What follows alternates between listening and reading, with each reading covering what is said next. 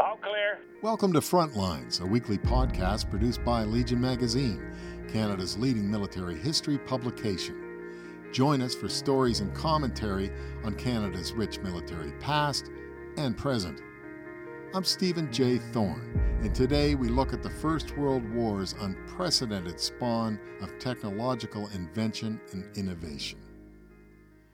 The First World War is known for stagnancy and stalemate, trench bound days of misery and boredom punctuated by periodic terror and wholesale slaughter.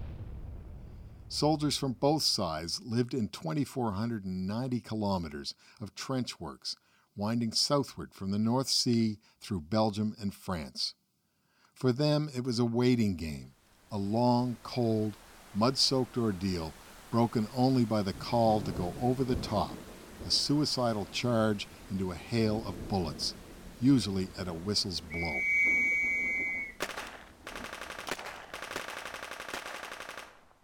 But for all its frustrating lack of movement and futility, the First World War was, technologically speaking, a turning point, marked more than any other conflict before it by advances that changed the nature of war and, in some cases, peace.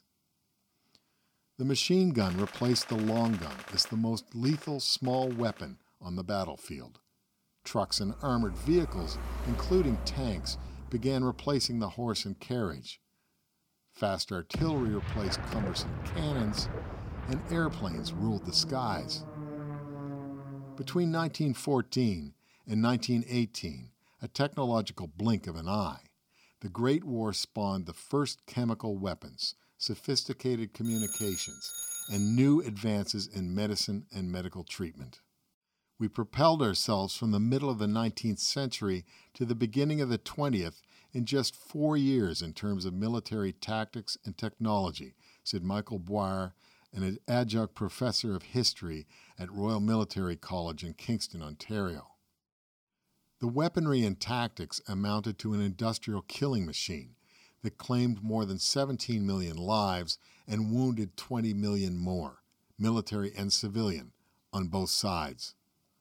About two thirds of military deaths resulted from battle wounds, in contrast to previous wars in which infection and disease accounted for most mortality. This was largely due to three innovations the machine gun, fast artillery, and poison gas. The Great War was the first war in which the mounted machine gun was ubiquitous. Tacticians failed to adapt early on, and the fighting often ended with masses of charging soldiers falling before an onslaught of fire unprecedented in the annals of warfare. Progress was measured in yards more often than achieved objectives. The machine gun was invented in the United States by Hiram S. Maxim in 1884. The British Vickers machine gun could spit more than 450 rounds a minute, 600 by war's end. It is widely credited with ending the use of cavalry horses, its rain of fire so voluminous, wide, and lethal that no horse borne charge stood a chance against it. Quick firing field guns had been adopted by many nations by the time of the First World War. Created by Russian Vladimir Baranovsky in the 1870s, they replaced cannons, labor intensive weapons, with their cannonballs, powder, and fuses. The newer artillery pieces were lighter and could be wheeled to new positions relatively simply. Even the largest siege weapons could be moved on road or rail by 1914. They fired a cartridge containing a high explosive shell and the propellant to launch it, a breech mechanism that allowed rapid reloading, smokeless powder so gun crews could see their targets, and recoil buffers so the barrel could quickly return to the same position after firing. In 1887, an Elswick Ordnance Company 4.7 inch gun fired 10 rounds in 47 and a half seconds, almost eight times faster than the equivalent 5 inch breech loader. In World War I, on the other hand, a well trained crew on a French 75 gun could fire 25 rounds in a minute, or one nearly every two seconds. German field artillery alone is said to have fired 222 million rounds over the course of the First World War. Bottom line, shells had a greater range, were more accurate and explosive, and could be reloaded more rapidly. The lethal combination raised the casualty rates and created a new term in the medical lexicon shell shock. The growing importance of artillery is illustrated by the fact 20% of all French soldiers were artillerymen at the war's outbreak. By 1918, the figure was 38%. Artillery was responsible for three quarters of the war's known casualties.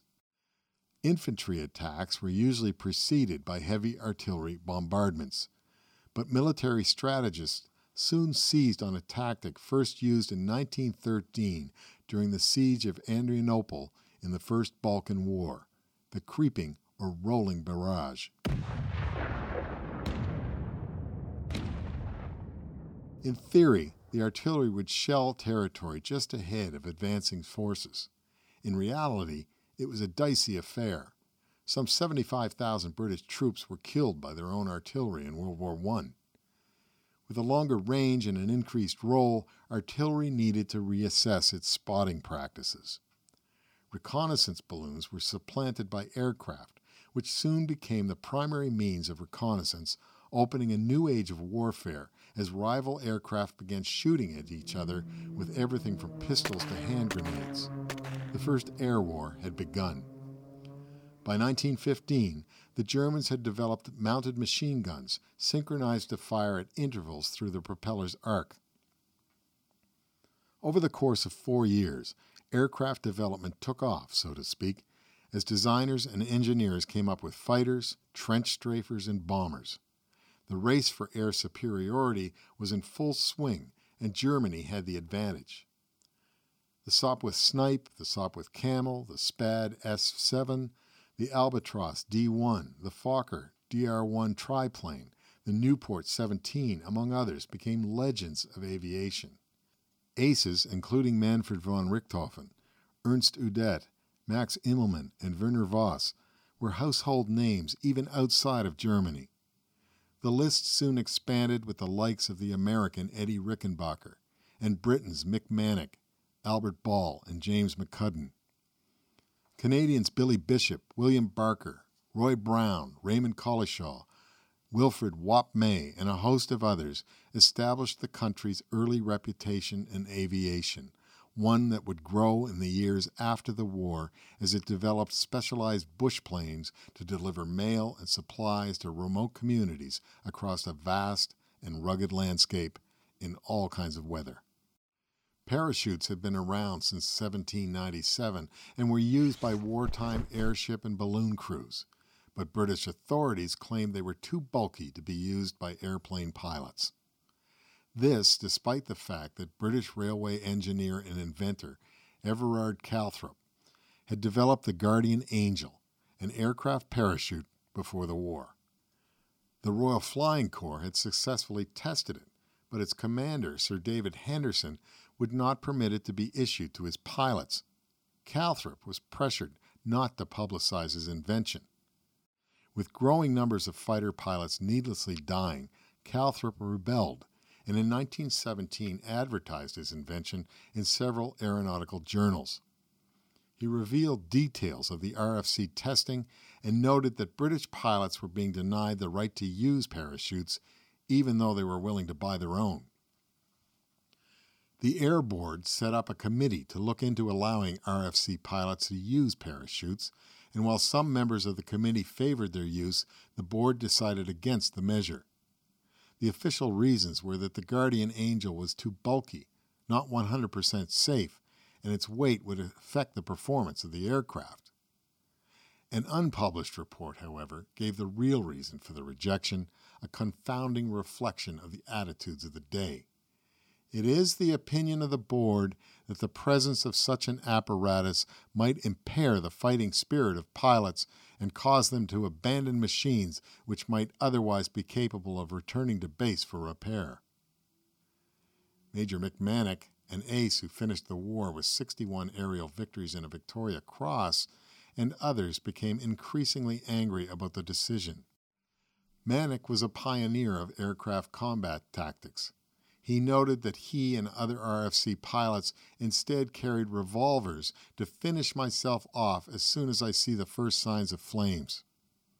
After two of his comrades died in an airborne collision, American ace Eddie Rickenbacker admitted in his journal to falling into a very bad state of mind, knowing that a simple solution was at hand that without question would have saved their lives. Cannot help but feel, wrote Rickenbacker, that it was criminal negligence on the part of those higher up for not having exercised sufficient forethought and seeing that we were equipped with parachutes for just such emergencies. By 1917, parachutes were being used by pilots in the German, French, and American air forces. As it was, parachutes were not issued to British pilots until after the war. On April 22, 1915, German forces fired more than 150 tons of lethal chlorine gas against two French divisions at Ypres, Belgium. It was the war's first major gas attack, and it was devastating. By the end of the war, the Germans had used 68,000 tons of gas, the Allies 82,000. Chemical shells made up 20 to 40 percent of all shells in the ammunition dumps of all armies, including Canada's. There are 30 kinds of gas fabricated during the First World War, said Boire. Ten are lethal, but at no time do they become showstoppers. Still, chemical weapons killed nearly 100,000 and wounded more than 1 million between 1914 and 1918. Many more died in the ensuing years from their lingering effects. Few got over what they saw and experienced on the Western Front. Despite the horrors, the condemnations, and apocalyptic warnings of their potential to annihilate, world powers failed repeatedly to negotiate an outright ban on chemical weapons, settling finally on the Geneva Protocol in 1925. However, while the agreement banned the use of chemical and biological weapons, it did not address their production, storage, or transfer. Today, chemical weapons are banned under the Chemical Weapons Convention of 1993. Signed by 188 countries representing 98% of the global population, it outlawed their production, stockpiling, and use. You have been listening to Frontlines. I'm Stephen J. Thorne. For this and other stories, visit legionmagazine.com slash frontlines.